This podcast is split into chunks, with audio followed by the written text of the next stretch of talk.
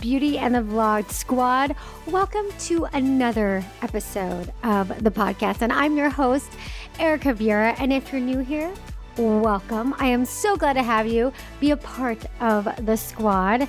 And if you're here, then you have come to learn and be inspired by the incredible guests that I bring on here. Everyone from YouTube creators to influencers to people in the industry that have a lot that they can teach you. So, my job here is to get the best of the best and to dive deep and ask those tough questions. And I hope I did that here for this episode for you guys. And I have not a YouTuber, but I have a business owner. I know a lot of my listeners own businesses and they're thinking about starting a business, or maybe you have a YouTube channel and you're wanting to start some kind of business. So I jumped at the chance to interview Maria Hatzistefanis, the creator and founder of Rodial Beauty. And she also just wrote the book, How to Be an Overnight Success. So she is very open with sharing her experiences from zero to hero and how it took her years to build up her business, although it really looked like it happened overnight. And that same lesson actually happens in the YouTube world too. And so she shared all about that and some highs and lows of her incredible journey. And before we dive into this incredible interview, I want to give a quick little plug for the Beauty in the Vlog YouTube Bootcamp, which is going to be enrolling in a few months.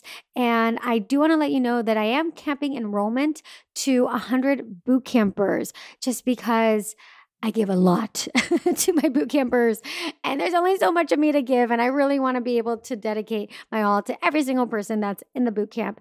And here is Lisa, one of the current boot campers, who wanted to share a little bit about her experience. Hi, this is Lisa. Let me tell you a little bit about the Beauty and the Vlog Bootcamp. I joined the bootcamp to find a direction and niche for my channel.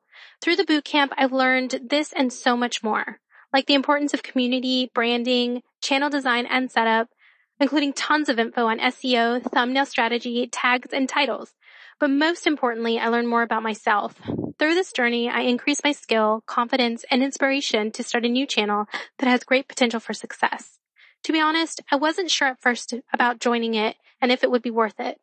My favorite part of the boot camp was the way that Erica used a variety of methods and approaches to feed us information and really help us out. She's lovely at connecting with people and really seeing their vision and helping them grow. I highly recommend this course to anyone, whether you're established or just starting out. It far exceeded my expectations, and I would do it again if I could.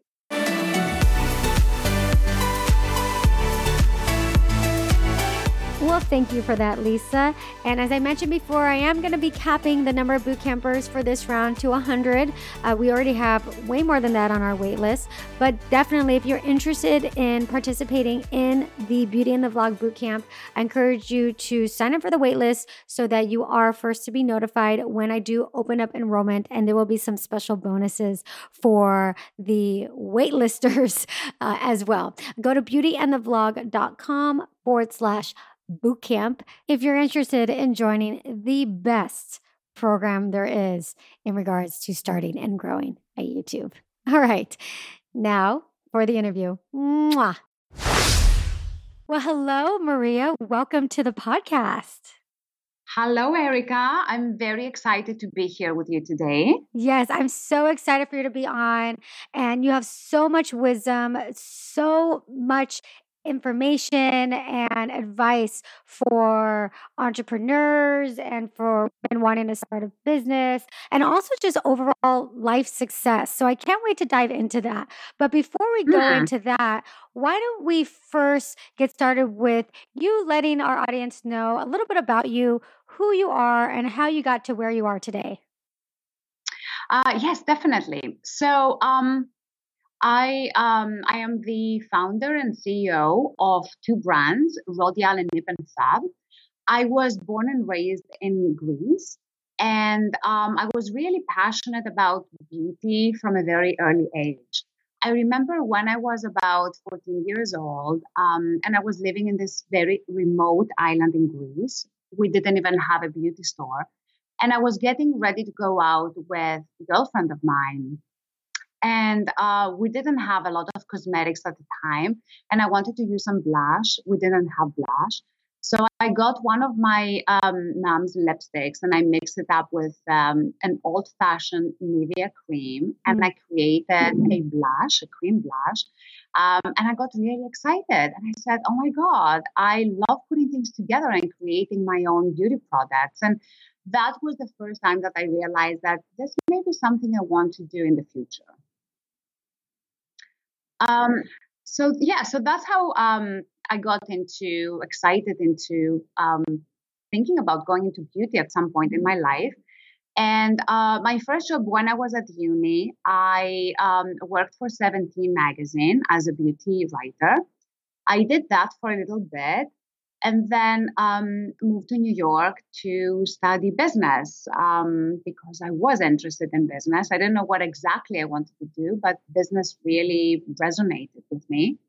Um, and when I graduated, I had no idea what I wanted to do with my life, as a lot of people do. Um, and a lot of my classmates at that time in New York were going into banking. So mm-hmm. I thought, well, you know, I have um, have some loans. I need to pay some student loans, and banking sounds like an exciting career. So let me do that. And and that's how I ended up in banking as sort of my first proper post um, university job. Um, and then very very quickly uh, i realized this wasn't a passion of mine. And then very quickly i got fired. Um, yeah that was the you know the time i was devastated uh-huh. but that was the best thing that ever happened to me because i realized that you know what do i want to do with my life? Well, and definitely it wasn't the answer wasn't banking. So that's when i started thinking about starting my own business and that's that's where it all started. So how old were you at that point when you got fired from your banking job I I was um yeah, I was in my mid twenties. Okay, so then what happened at that point? Um so at that point, um, I was actually back in, um, I was in London. Um, I started banking in New York, and then very soon I moved to London because the um, European headquarters were there and they needed me there. So I found myself fired in London. Again. Um, um and so I, you know, I sat down and I took a few months off. Um, and I thought, you know, I thought really hard, what do I want to do with my life? And, you know, when you get fired, that's a shock. You don't automatically say, okay, well, you know, next day I'll start my own business. Yeah. You know, it is a process. yeah. It, it takes a while to process things. So the first step was realizing that I didn't want to go into banking, that I enjoyed parts of business, but I needed to be passionate about what I was doing every day. Um, and then, you know, I was kind of thinking about a few ideas. Beauty was something that really resonated with me.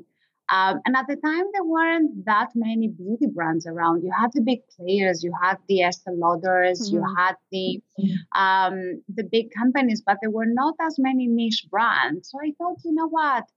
Uh, I do see a gap in the market. Everything is very serious when it comes to skincare and cosmetics. And I'd love to come up with a range that offers targeted treatments to specific skin concerns.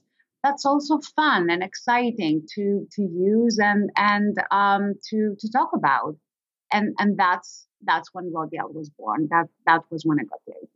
So then how did you go from, you know, being fired from your banking job, coming up with an idea and then actually having the company? Um, the first thing that I did was um, do some research, and it's actually something that um, I learned when, while I was in banking, which was to be able to very quickly research an industry and understand how do you put a, a business together. That's something that I learned that was mm-hmm. really useful.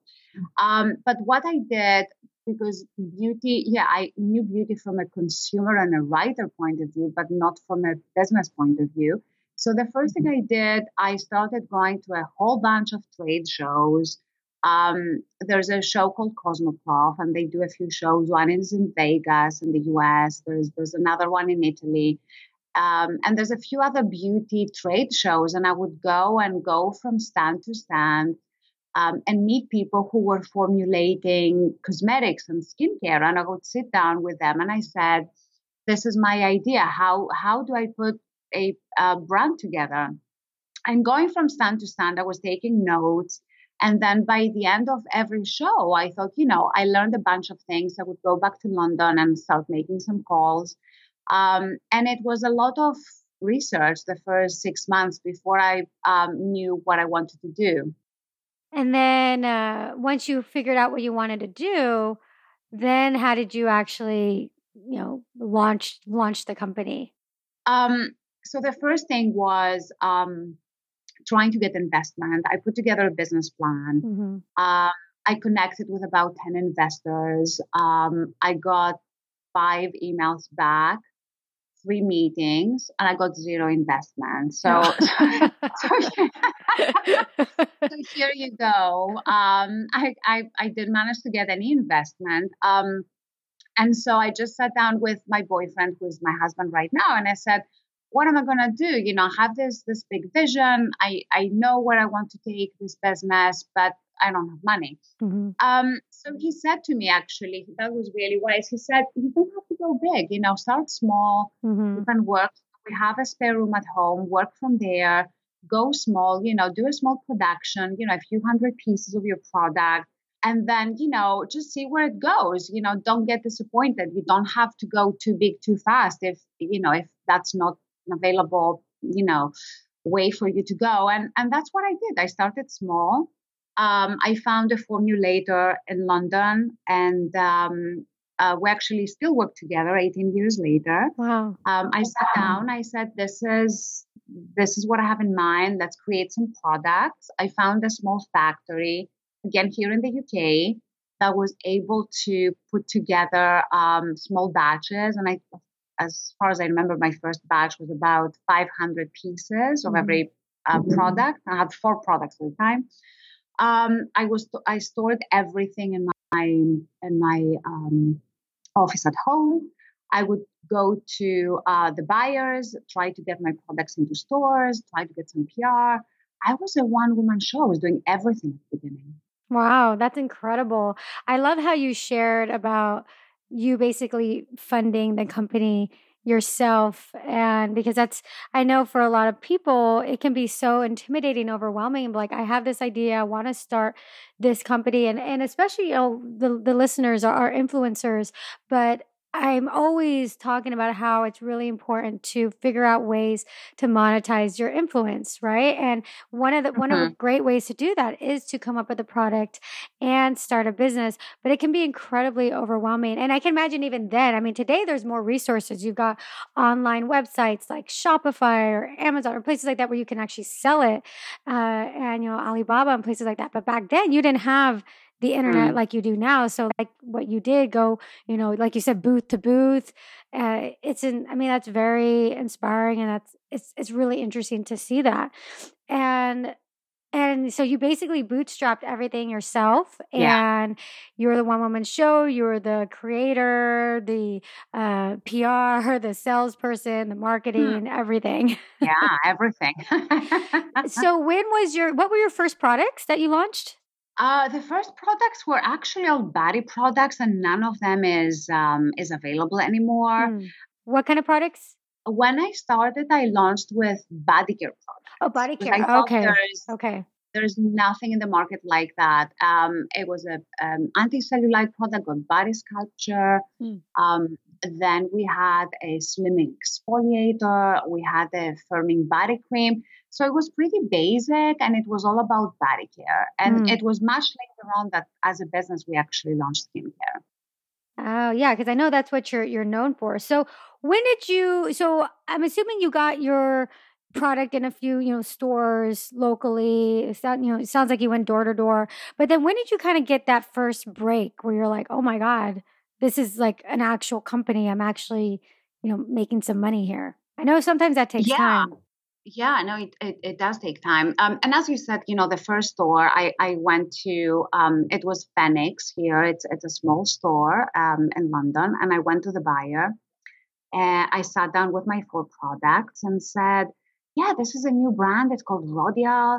Um, it has super exciting ingredients, and you know, I'll get you a lot of PR. I'll get a lot of people in the store, and I will be here selling it. Mm. And I think, you know what? I think that she pitied me at that point. She felt sorry for me and said, okay, well, you know, we'll give you a shelf and, you know, show us what you can do. So, you know, I did start really, really small. Um, at the beginning, no one believed in me uh, mm. because, you know, you're just starting out and there's there's a lot of competition out there. But then um, in terms of the big break, it was it was about year five in the business. And I just we just moved into a very small office um, which I was really proud of. I was able to move out of my house and have a proper office. I only had a couple of employees at the time, so it wasn't even that big or full. And we were sitting down at this IKEA um, meeting table that I was able to to afford and and have in my meeting room. And um, a, a, sample just arrived from the lab. Um, it was the first serious anti-aging product that we were going to launch it was a serum and it was going to be our first anti-aging serum. So I sat down with my staff of two talking about the launch and how we're going to make this happen, how we're going to make this exciting. And when we we're talking about it, the name anti-aging serum just didn't say much to me. I was saying, "Hey guys, this is so boring, you know, there's so many anti-aging serums. We have to do something different." And as I was looking through, I had a piece of paper with all the ingredients, and one of the ingredients related to viper venom.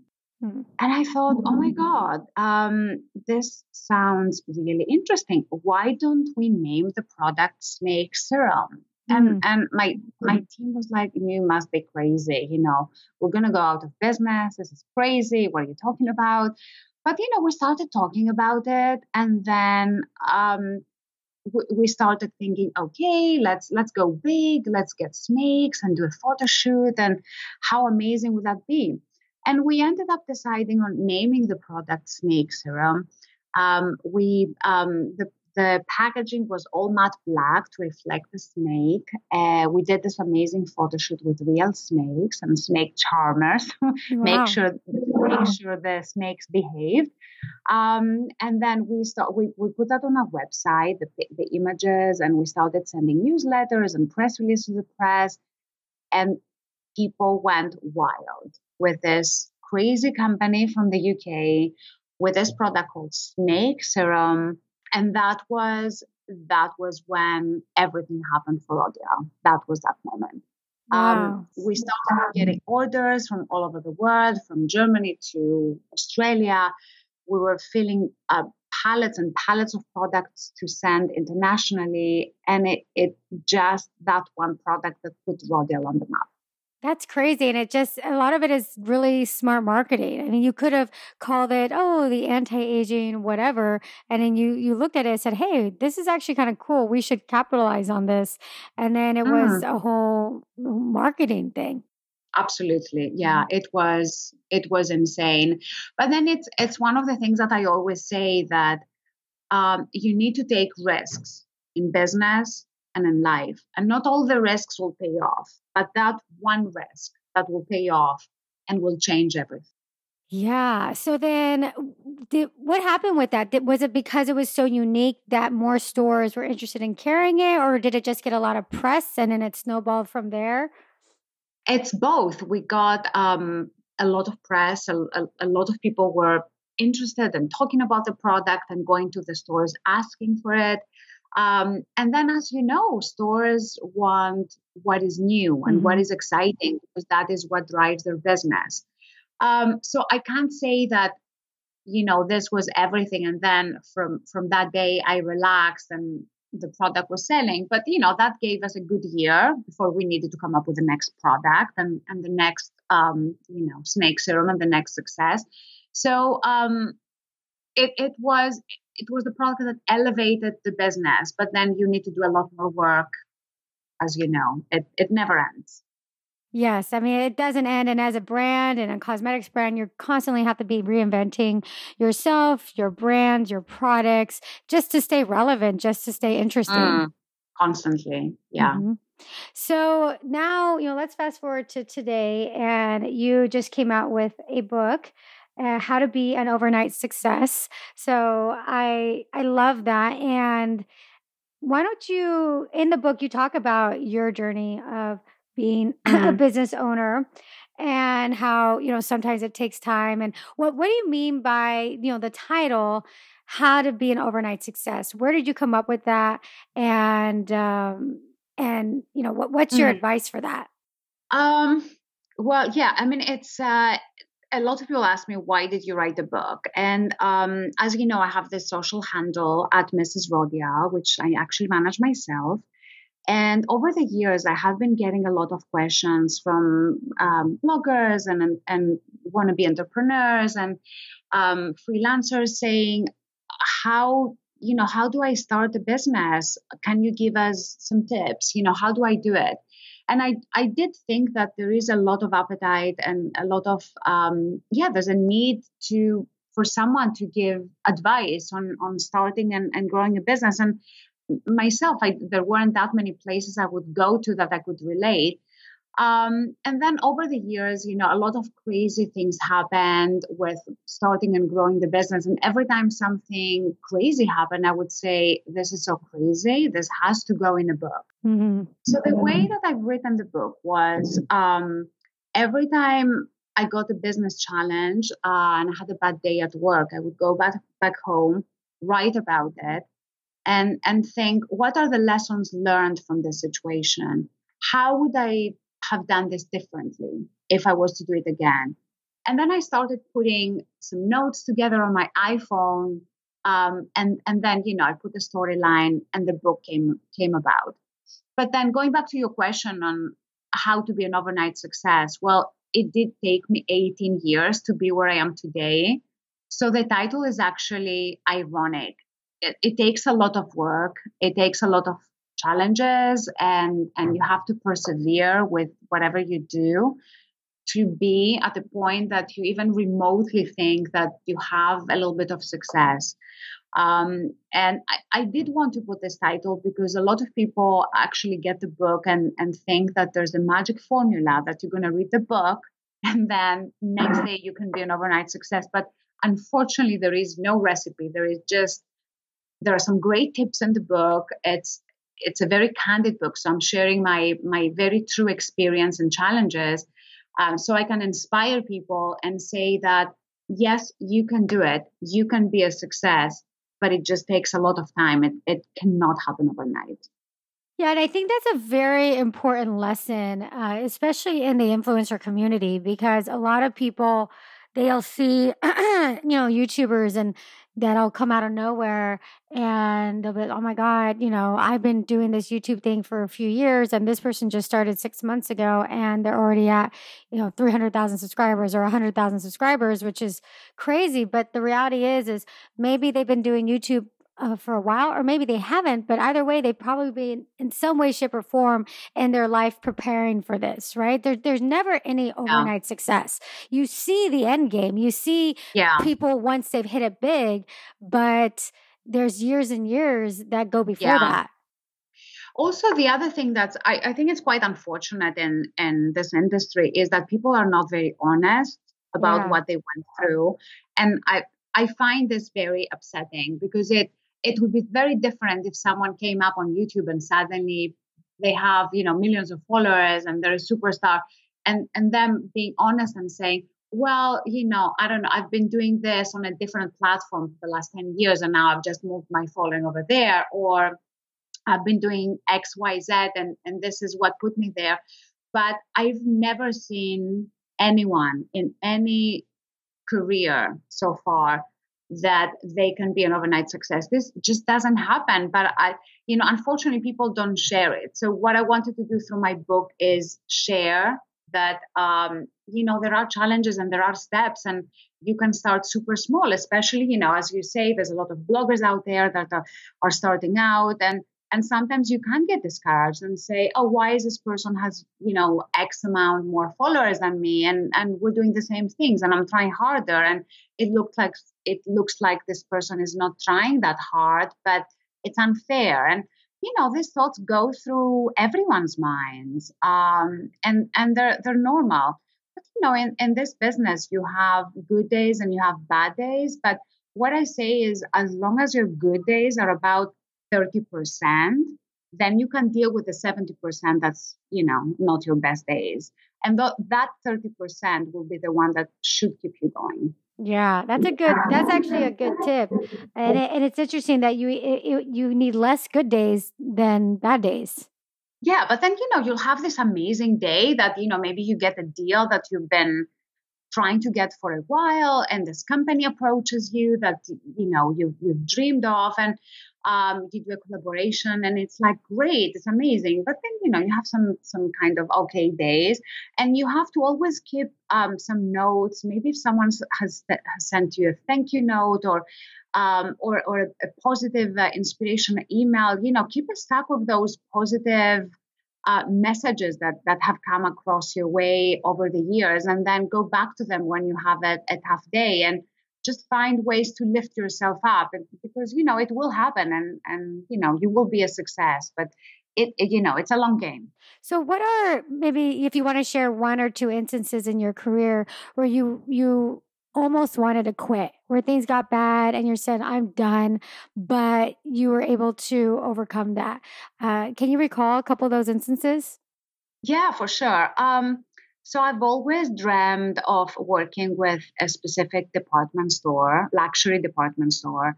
And in my mind, it was, you know, make or break. So if I would be in, my products would be in that department store, I would be a success. Mm-hmm. If I couldn't get into, into that store, I, I, would I would be a failure. In my mind, this is the story I've created. Um, and then a couple of years into uh, Rodial, I've I've started sending out emails and products and trying to set up a meeting. Um, and I would either not get a response or I would get a response um, along the way of, oh, we don't have space for you. Um, this is not the right timing.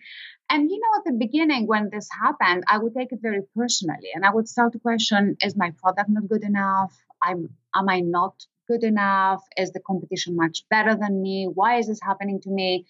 Uh, but then, you know, I, I would take a step back and then go back again to them a year later and do the same thing email them send them some updates on what i have been doing over the last year and what my progress and my products have been and any press that i got um, hoping that they would see me from a different point of view um, and that took a while. You know, I was emailing them and connecting with them year after year, and it took me about seven years.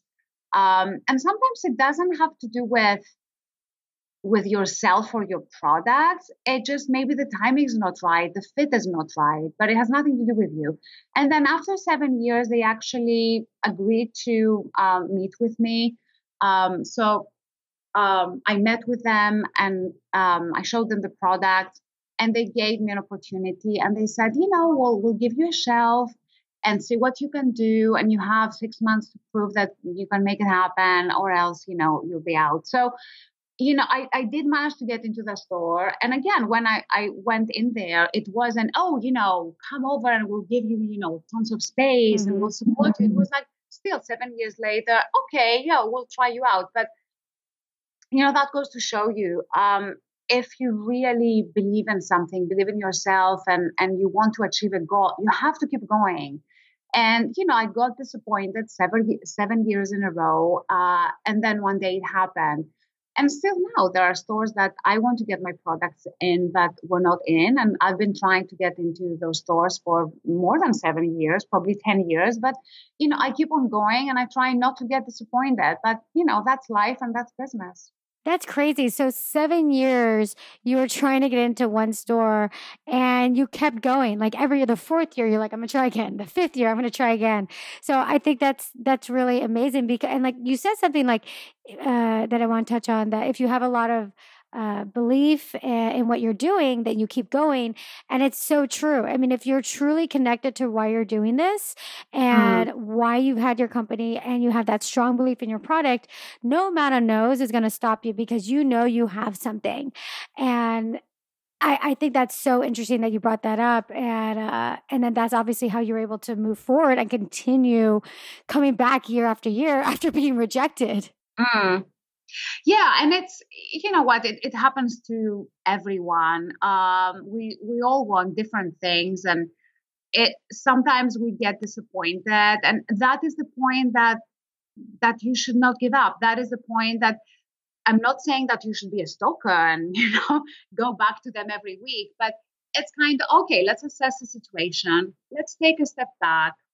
Uh, focus on a few other things. Don't overanalyze the situation, and then you get a, a bit more confidence, experience, more skills, or whatever you need to be presented in a better way to to this brand maybe that you want to work with.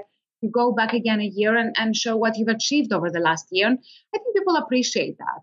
Yeah, that's actually, I was going to ask that. So, did you ever get feedback from the brand once they finally let you in? Did you ever get feedback as to why they turned you down so many years or any insight? Did they, did they give you any feedback along the way? Like, hey, you know, if you could maybe do this and come back in six months or a year? Or did you just kind of keep uh, going? You know, sometimes they do, sometimes they don't. Um, sometimes they would say, oh, we need to exit another brand to get you in. And right now, there's nothing to exit. Other times it would be, oh, we have a very similar product that's um, that would sit very similar to to Rodial, so it doesn't make sense. And sometimes there would be, you know, we, we, we can't work together this year. So, you know, it depends. I don't have to give you feedback. So I guess everything that comes your way, it you just take it on board and and and analyze it and and say does this make sense? Um, but you know uh, the key thing is not to take any rejection personally because you just have to evolve and and you have to grow and and you can't you can't sit on rejection for too much. It's you know accept it and move on and and be positive. In that particular case did they ever provide you with feedback the the seven years um, yeah, they did. I mean, it, I, again, as I mentioned, it was mostly we uh, needed to exit another brand and we mm. didn't have space um, mm. or you know um, just a few other brands that that are very that have a very similar positioning to yours um, most mostly that when it when it came to to Rodial yeah and so, what should people do when they're thinking about starting a business? Like, what are some of your just, uh, you'd say, like most fundamental tips that, that people need to do if they're just in their head thinking, okay, I have this really amazing idea and I really want to get started? Um, I think that you have to be prepared to be a business person. And why I'm saying this, I got um, I got a message on Instagram the other day. I was um, I was at a um, trade show, I think, and I was um, I had some pictures with with some celebrities, and someone sends me a message saying, "Oh my God, you know, I love your job. I want to do what you do."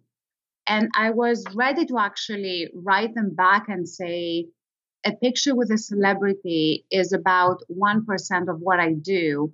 99% of what I do is deal with a lot of every day, mm-hmm. which could be warehouse disasters, staff uh, dramas, um, situations with my retailers. And, you know, there's a lot of work, there's a lot of frustration, and there's a lot of uninteresting things that go through a business every day. So, the key thing is if you want to start your business, I think you need to be prepared to do the unglamorous work. And then there part of it, you know, a small part of it will be glamorous and it will be fun, especially, you know, us being in the fashion beauty industry.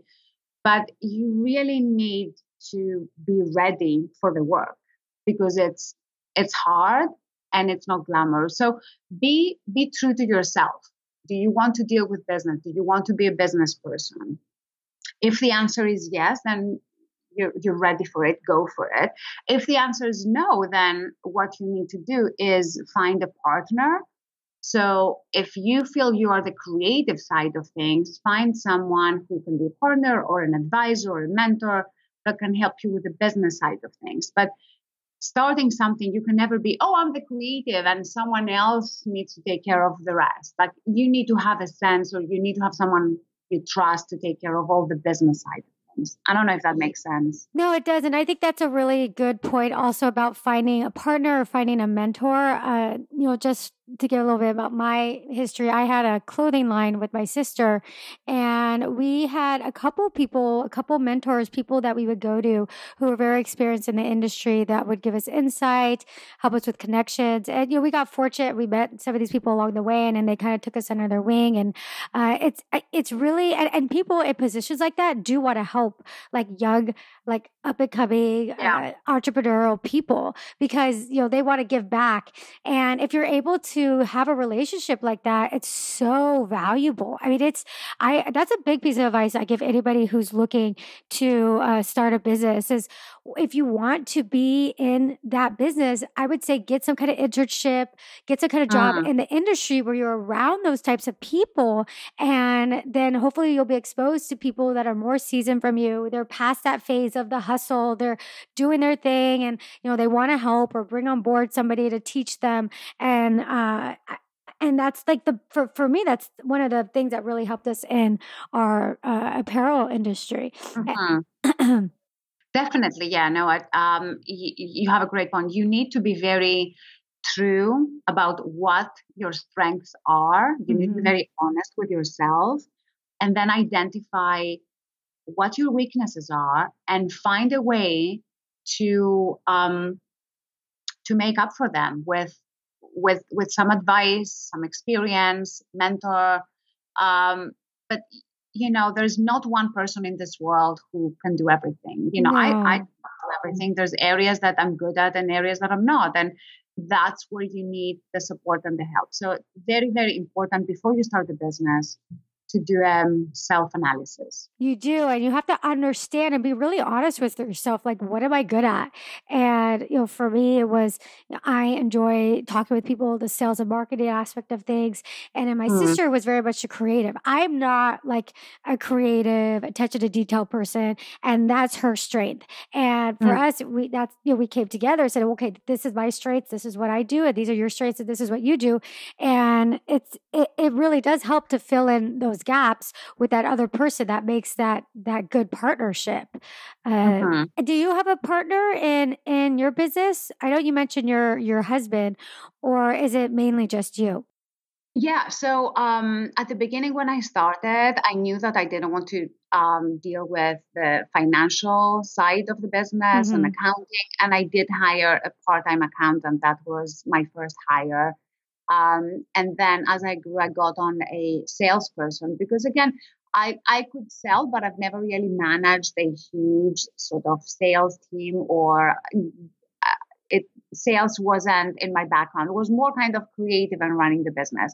Mm-hmm. And now, um, you know, a few a few years later, uh, my husband joined the business as our CFO, and he is overseeing the finance and the operation side of the business which um, I'm not good at at all. So I'm very happy that I have a member of my family taking care of that, who I can trust, mm-hmm. and and I feel that he has the best interest of the company in mind uh, and, and heart. Um, and so yeah, so I, I deal with the right now with the sales, the creative, marketing, um, design, that side of things, and he deals with operations and finance. Yeah, and that's that's great because then you can focus on what you're really good at and what you actually enjoy doing. Because if you get mm. stuck having to do things that you don't like, that ends up being really hard as a business owner and eventually you know a lot of people that's why they end up quitting because there's parts of the business that they don't want to do and they're stuck yeah. doing them and they get overwhelmed there and they're not really able to do what they set out to do which is what they enjoy whether it's the creative part or you know the marketing whatever that is and then mm. they'll get burnt out yeah, and I think in this day and age, uh, there's there's a lot of support out there, and it could be in different forms, whether that's a business partner or a a part-time consultant or mm-hmm. a mentor, or even you know attending a conference or two and just going and and find like-minded people and exchanging ideas. I think there's a lot out there for anyone who wants to start a business, do it by themselves. Um, and it just um, it's just focusing and find finding the right skills. Yeah, it's so true, and uh, it, there is a lot out there these days, and you just have to know where to look and and go into areas where those types of people are hanging out. You know, if you know your industry, you know what you want to do, hey, go into the right Facebook groups. Like you mentioned, Maria, earlier, go to conferences. It's really mm. about surrounding yourself by people that are in the know or in that business already, basically. Yeah, definitely. You know, even even at my um, uh, sort of, you know, uh, my career right now, and I've been doing this for a long time, I was I went to a conference last week, um, the Condé Nast Luxury Conference, and even you know for me right now, after having been doing this for many years and having teams and, and having my husband and all that, just taking myself to a place where I can get inspired by other people. Every time I go, I, I get new ideas. I get all excited, and I also see where I belong because sometimes you get you know the day to day can be quite grueling and and you may be doing uh, dealing with petty things that are you know dragging you down and going to an event like that to, to a conference actually I'm, I'm obsessed with conferences yeah. it's just a great way to elevate yourself and and get inspiration so just you know we need to put ourselves out there once in a while you know get out of our comfort zone of the day to day and these are the, the times that you may get an amazing idea and inspiration yeah, conferences are huge. I I love going to conferences. I would go. We would go to conferences all the time, and it's where so much happens in the business world. So much happens in mm-hmm. conferences. Uh, how has social media played a part in your success today? You know what? I got into Instagram probably by I wouldn't say by mistake, but it, I wasn't I wasn't really into it at the beginning. Um, I started with Twitter when Twitter was a big thing, and a lot of my friends were saying, Oh, you should get on Instagram. If you're in beauty and fashion, this is where everything happens. And I was like, Well, you guys, I'm running a business. I'm so busy. You want me to post pictures now? Like with Twitter, you can just write something and you're done. How are we going to do this? This, you know, posting pictures every day. This is insane. Um, but anyway, I, I, you know, I registered and I started posting, you know, a little bit here, a little bit there. Um, and from day one, I, I decided that I'm going to have two different accounts. There's the at Rodial Skincare account and the at Nip and Fab account, which are the brand accounts. Mm-hmm. And then my own account at Mrs. Rodial, it's very different. Um, and what I decided from day one is on my personal account, which which is not really personal because you're never going to see my kids or my husband or personal stuff. I, it's it's more about let me show you what goes on behind the scenes um, of the life of a beauty entrepreneur. Mm-hmm. Uh, but it's it's it's quite controlled just because I want to keep my private life private. private yeah. Um, and then you know I would share things like oh I'm doing you know this press event um, or I'm catching a flight uh, or I'm obsessing over a shoe. So I would post things that I enjoyed and I didn't have a business agenda for that. So the, the Mrs. Rodial account is not an account where you will see product after product and tutorials, and that's the corporate account.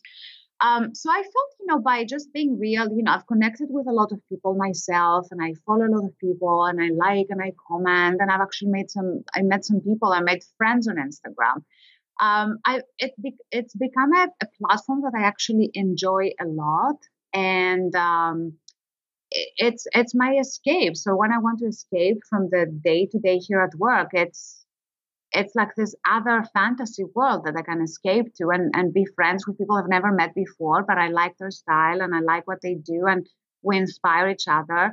And it's it's become sort of a fun project for me. Um, and now, how has this helped the business? I think that people got to know me, and again, without an agenda. And then they started getting interested in the products mm-hmm. and saying, "Hey, you know, I've been following you for a year. I love your style. Um, you know, it's it's. I'm intrigued by Rodial. You know, maybe I'll I'll come by the one of the stores and check out the product." So it has led to people getting interested about the brand from getting to know me um, but you know, we we sort of grew up. The business grew up at the time that social media was not around. So I feel that we have quite solid foundations because we had to deal with the conventional PR and conventional media. And whatever we're getting right now is a bonus.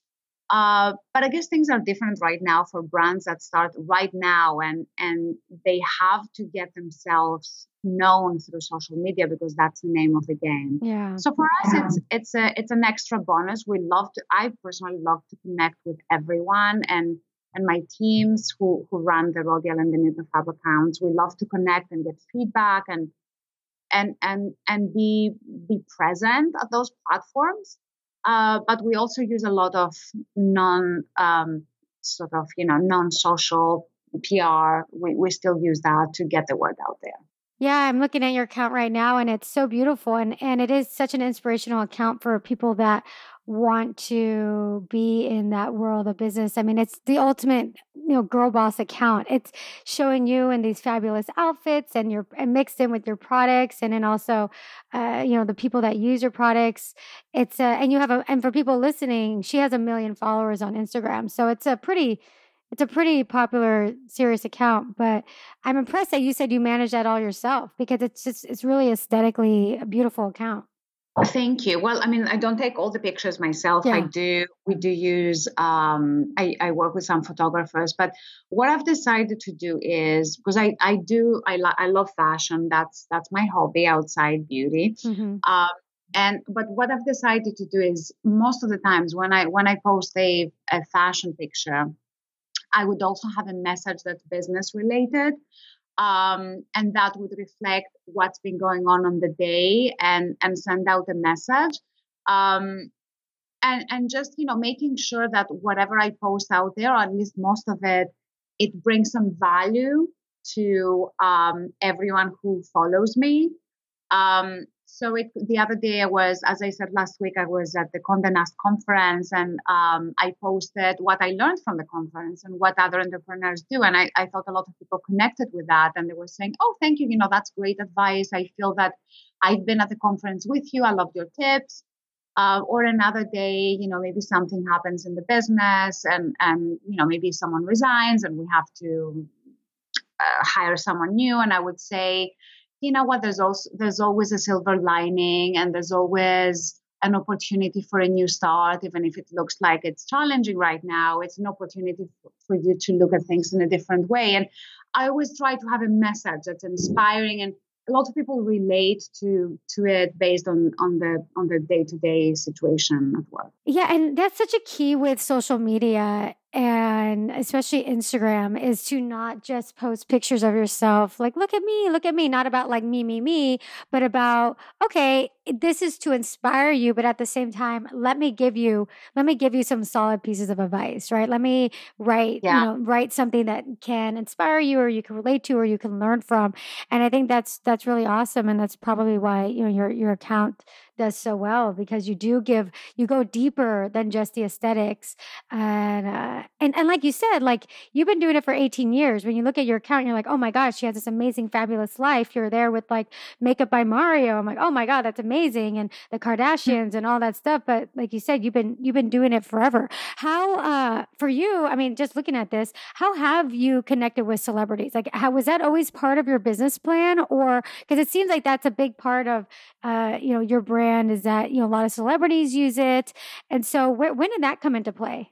Um, you know, from day one, uh, we decided that we just wanted to um, have, you know, celebrities and influencers use our products, and and we've been very generous from day one. So even if I had 500 products in my cupboard, I would probably send out a hundred of them for free mm-hmm. um, and and just send them here and there to to various agents and publicists and hoping they would give it to their celebrity clients uh, and you know as, as everything in life you know you send a hundred and maybe one of, of those 100 celebrities likes the product and, and talks about it in the press um, I mean, over the last years, the, the business has grown, uh, and so we were able to um, invest some money into celebrity associations. Um, with with our younger brand Nip and Fab, we worked with Kylie Jenner a couple of times uh, when she was 16 and 17 years old. We did two, uh, we were the first beauty brand she did the campaign with. Mm. Um, and so that kind of started the relationship with the uh, Kardashian Jenner family. And then over the years, we've done some project. We did a, um, a digital, some digital work with Kim last year with um, with a lip mask for Rodial. Um, and then I've, I've met Mario um, a few years ago, again through the family. We've remained friends. And when we uh, wanted to work with a makeup artist to launch uh, some new collections, we connected with him because I know them. I know him quite well. So it, you know, it's a combination of meeting someone and then cultivating that relationship. Um, and then it's it's a mixture of you know celebrities talking about our brands because they love them and and and some of it it's it's been paid for so it, it's a it's always a combination but it's all good well, who was like the first celebrity that just fell in love with your product? Uh, um, first celebrity. Hmm. You know, I, I, can't think of of um, the first celebrity, but um, sort of back in the day, I remember be- this is the, before the days of the Instagram. Mm-hmm. We were called to put some product into a goodie bag of an after Oscar party. Um, and that was about 2005 and i remember it was a lot of product we had to ship about 2000 products wow. which was wow. about my my i don't know two years worth of stock uh, but I said, you know, let's do it. And at that year, there were all the sort of big name celebrities of the time were there, from Tom Cruise to Jennifer Aniston to Angelina Jolie. Um, to everyone. Everyone was there. Um, and I do remember it was a year that we had a lot of celebrity mentions in magazines. And it was down to that goodie bag at that after Oscar party that everything happened. Wow, that's amazing. What was the products that people responded to the most? Outside snake serum, it mm-hmm. was uh, dragon's blood, which was the next product after snake serum. Um, and it's funny because dragon's blood is actually an ingredient that comes from the sap of a tree. Mm-hmm. It has a, it, it's red color and it, it's called dragon's blood. Uh, it comes from the Amazon. And we've actually had a lot of um, emails coming to us, people thinking, do you actually kill dragons and take them back? They're watching too much Game of Thrones. yeah, too much, I would say. Uh, but then, you know, that's another product that, and it's actually that Dragon's Blood Sculpting Gel. It's an all-time bestseller. We sell about one a minute all over the world, and it's um, it's a product that it works, and people love what it does to their skin for pumping, hydrating. It's great for skin types, and it just sort of uh, one product fixes all but also they love the name and they love the color. It's it's a beautiful coral packaging, and it's it's sort of a combination of things. So a lot of celebrities really love our Dragon's Blood range, and and they do remember that product probably most of all. So, what are your favorite products from your line, the Rodial and the Nip Fab? From Rodial, I would I, again I would stick to the Dragon's Blood Sculpting Gel, uh, which I use as a primer, as a plumper. Um, it's it's super hydrating. I use it as a mask, and I also love our masks, which are very unique. Um, I love the lip masks for a, a bit of um, extra lip plumping. The eye masks, they're all a part of the Dragon's Blood family. Um, for Nip and Fab, I love using the pads. We have those um, glycolic pads that are just simply amazing. You know, after a hard day at work, yeah, I mean, you can wash your face, but you can also use some pads. And while I'm, you know, just watching a bit of TV, having mm-hmm. some me time, I would just use the pads. So, um, yeah, Nip and Fab does some amazing um, pads, the glycolic and the extra strength glycolic pads that I'm I'm a big fan of. But I'm also um, I'm loving our makeup range, our color range, which is relatively new. Color is uh, it's just three years old for us. Mm. Um, and two of my favorite products are the banana powder is insane. It's mm. so hmm. good for mm. that highlight under the eyes. You know, it makes you look like you have you've had eight hours sleep. And also we've expanded the banana range with the banana low lighter uh, which is a it's a creamy format of the banana powder, and again, it just gives you that beautiful light under your eyes uh, for that perfect selfie. Oh my god, that sounds amazing. Oh my god, I've always tried. Like I'm always on the hunt for like that under eye brightening. They're so hard to find. Yeah, no, mm. it these these two products are insane. They're they're the best. Wow. Um, okay, one last question. So, in your book, you said it's all about being consistent with your message and your product and knowing who your customer and your brand are. I think that's awesome advice. So, what type of advice would you give for someone who's trying to figure out who their customer and their brand is? How do you figure out who is your customer mm, and what your brand is? Well, you know what? It takes a lot of trial and error, and you won't get it the first time. But I would sit down and I would write, what do I think defines me?